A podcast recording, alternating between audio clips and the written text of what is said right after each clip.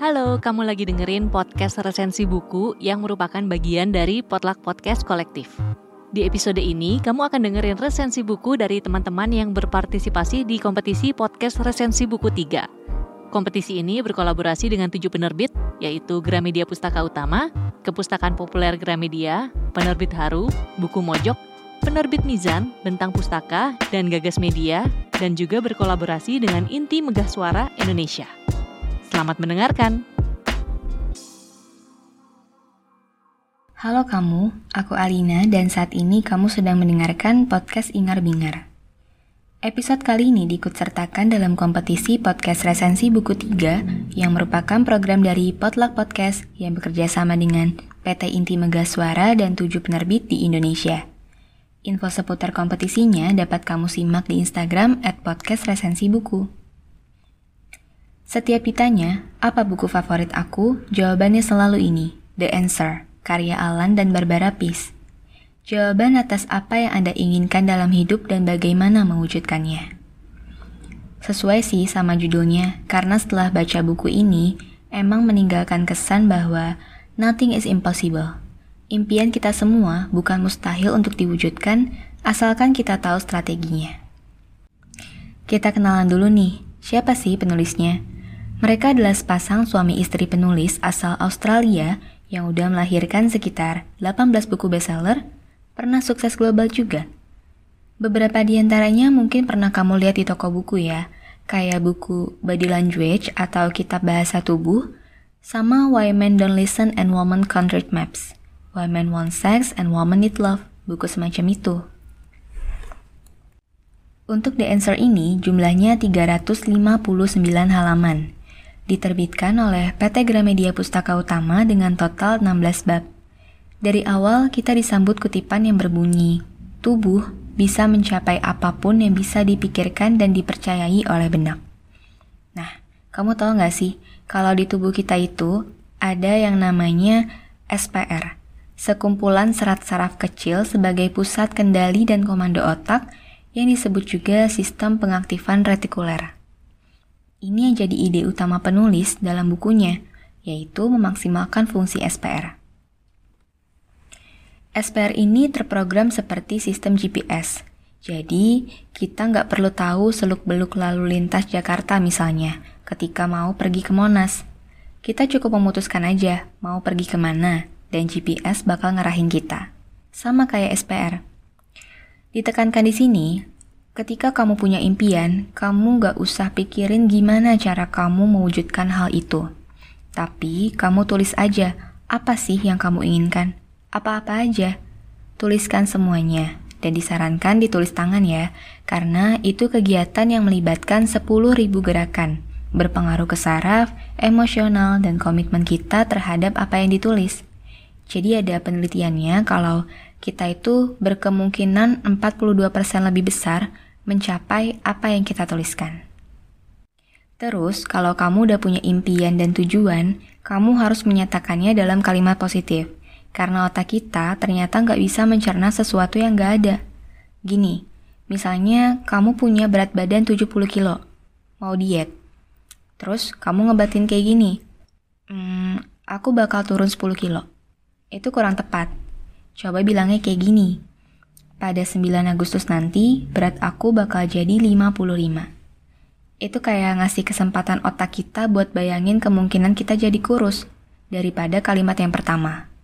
Plus, ada tenggat waktu yang jelas juga. Jadi otak kita tuh lebih merekam sesuatu yang spesifik kayak gitu loh. Buku The Answer ini, dalam tanda kutip, mencamkan pada kita kalau seluruh hasil yang kita dapat nantinya, yang kita rasa itu sepenuhnya tanggung jawab kita sendiri. Terlepas dari apa aja kata orang, kita loh yang punya kendali atas diri kita. Mungkin agak menampar keras ya, karena kita tuh dikasih tahu untuk jangan bertingkah seperti kita korban situasi. Misalnya gini, uh, kamu terjebak toxic relationship dengan pacar kamu terluka tapi kamu bertahan karena alasan klise seperti cinta. Tapi kamu mencela sikapnya yang toksik itu.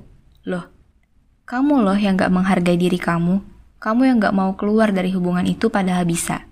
Gitu kasarnya. Dan dalam konteks impian, singkatnya kayak gini. Kamu nggak berhasil jadi podcaster, youtuber, bukan karena netizen emang julid ngehead kamu, tapi kamunya aja yang nggak belajar public speaking, content marketing. Jadi tuh buku ini menyuruh kita ngaca dulu gitu loh sebelum menyalahkan orang lain tentang impian kita. Well, di sini juga dibahas seni lain yang menunjang terwujudnya impian kita, seperti visualisasi. Riset mengungkapkan kalau visualisasi itu hampir sama efektif kayak latihan fisik, apalagi kalau dikombin kan. Contohnya, uh, kamu mau presentasi di publik nih, visualisasikan aja adegannya sedetail mungkin di kepala kamu selancar mungkin. Semacam gladilah ya di kepala. Niscaya di real life-nya itu hasilnya juga sama. Kedua ada teknik afirmasi. Yang menarik, disebutkan dalam buku ini bahwa hidup kita adalah total kumpulan afirmasi di masa lalu. Dan ini berlaku hukum peneguhan. Jadi, apa yang kamu pikirkan dan apa yang kamu teguhkan biasanya adalah apa yang kamu dapat. Diingatkan kembali kalau otak kita itu nggak bisa menerima kata jangan atau tidak.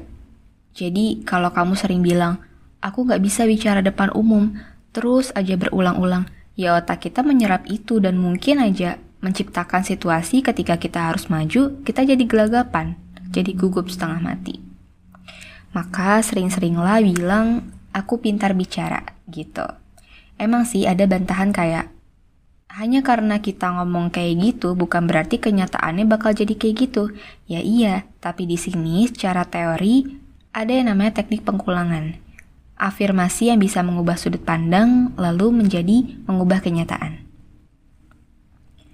Kamu akan menemukan serangkaian pembahasan lain seperti hukum rata-rata, prinsip Pareto, peran humor dalam mengurangi stres, takut, dan cemas.